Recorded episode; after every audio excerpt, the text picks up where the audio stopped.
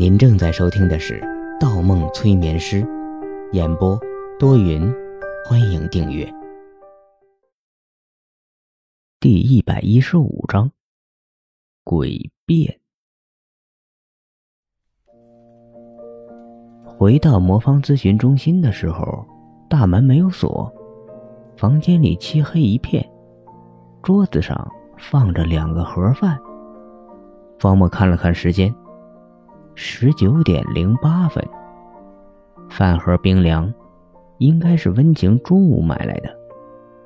他没有胃口，只是身心俱乏，多想一觉睡到明天一切都结束的时间点。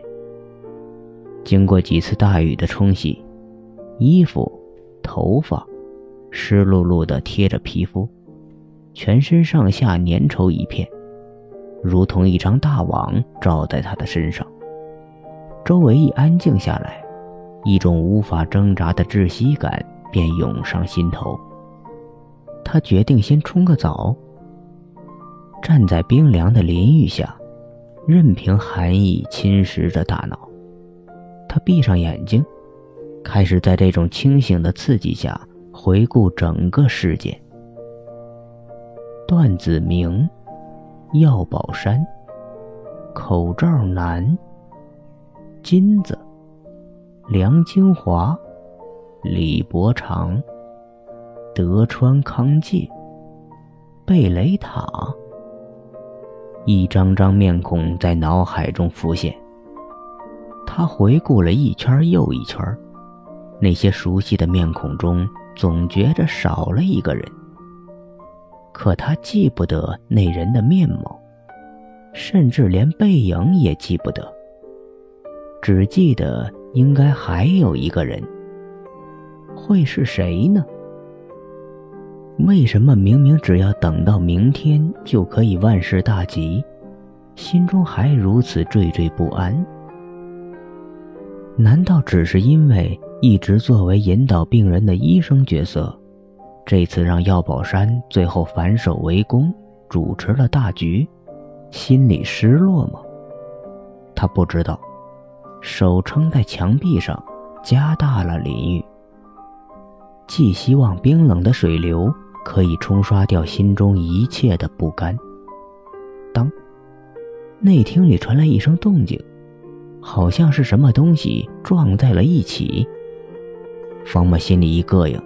立即停下淋浴，屏住呼吸，侧耳听去，同时隔着玻璃门向内厅瞅去。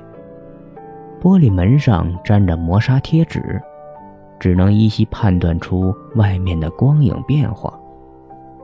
半晌，没有一点动静。玻璃上也看不出任何所以然。他推开卫生间的房门，一阵冷风袭来。他浑身站立起来。内厅的窗户莫名的被风冲开了，雨水溅进房间里，打湿了地板，同时也将窗台上的泥沙冲了进来。他又瞄瞄外厅，一片安静，心里才松了一口气。关上窗户的时候，方墨的目光落在窗户的把手上。锁没有坏，看来是没有关窗户。他又想起外厅的玻璃门，过去一检查，也没有锁。他心里浮上一丝忌讳。虽然魔方咨询中心不同李伯常的办公室，没有什么重要的东西，可谁能保证不会有人像他潜入李伯常的办公室一样，潜入他的咨询中心呢？看着地板上的泥迹，方墨又想起自己当初卡在鞋底的隐形眼镜。他忽有一种想法：当初隐形眼镜会不会不止裂成了三片？会不会还有其他没有读到的信息？想法一出，他便疯狂地寻找起隐形眼镜的碎片。毕竟很多事情他还没有弄清楚。那本国家地理杂志上空空如也，方墨以为是看错了，连换了几个角度，用手一捋，什么都没有。隐形眼镜碎片不见了。他环视了一下内厅的上下，干干净净。难道温情打扫房间的时候扔掉了？他也没有找到温情记录的摩斯密码纸，或者他忘了最后隐形眼镜连同密码纸被自己放在哪里了。那个时候他刚受了枪伤，记忆里全是迷迷糊糊。最后他坐在大厅的办公桌前，托起下巴。守着面前李伯常的手机，踌躇起来。几次想翻阅下手机里的短信，可都没有勇气下手。不能否认，药宝山说的那句话太有吸引力了。以后的事情无论怎么进展，都不会和你有任何一丝牵扯。是啊，翻开手机内容，一定会陷得更深。他微微一笑，想起了那部警匪电影里的另外一句台词：“过了明天，就没事了。”眼前黄光闪动，方墨睁开了眼睛，是李伯长的手机又亮了。瞅了眼时间，一点三十二分。意识到已经是第二天，心里舒服了许多。又扫了眼手机，是一个名叫“病人一”的电话。病人一，难道还有病人二？还有医生一？方墨笑了，这批毒匪的代号真有意思。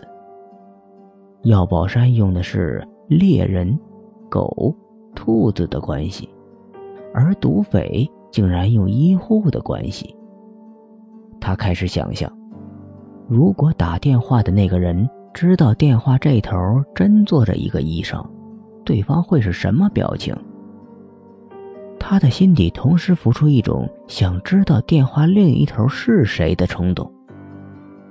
如果没有猜错，这个电话正是李伯常要等的电话，很有可能是大兔子打来的。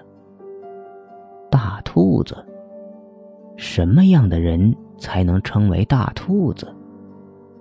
白白的毛发，肥肥的身体，剪刀一样的耳朵，红宝石一样的眼睛。他有一种错觉，说不定大兔子面具下的那个人，他也认识。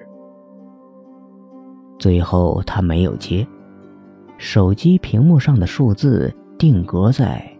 未接，乘十九。方墨闭上眼睛，按照目前的情况，等到天明就可以了。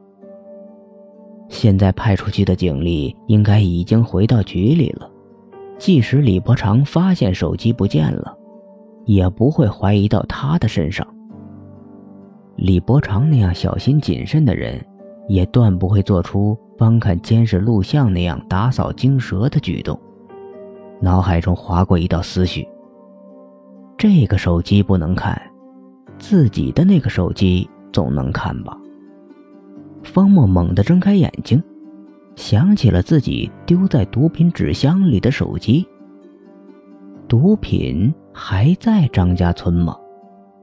他打开电脑，登录定位软件，一点，地图上开始锁定起手机的位置。从大公鸡型的国家地图开始放大，到小公鸡的省地图，再到市地图。方墨一愣，地图定位在了市中心，没有往市外张家村的位置搜索。毒品转移了，屏幕上的地图还在搜索。方墨眉头一皱，代表手机位置的红点儿。停在了老市区的一条马路上。不，那个红点儿还在移动，情况有些不对。他快速点开手机过去三十分钟的轨迹记录。噗，方木喉咙一甜，一口鲜血涌上舌根。怎么会这样？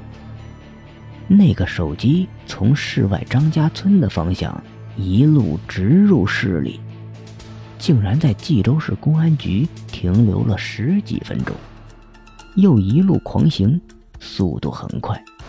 这时，方木眼睛一眯，手机前进的方向不是别的地方，正冲着他的魔方咨询中心而来。那个红点儿已然移动到了咨询中心外的马路一头，并朝着这里驶来。方木紧张起来，手机现在到底在谁的手中？毒匪？可为什么会经过公安局？窗户外面风雨又起，雷电交加，闪得他面前一明一暗。一种全身无力的感觉涌进脑海，他瘫在桌前，忽意识到一张无形的大网正向他照来。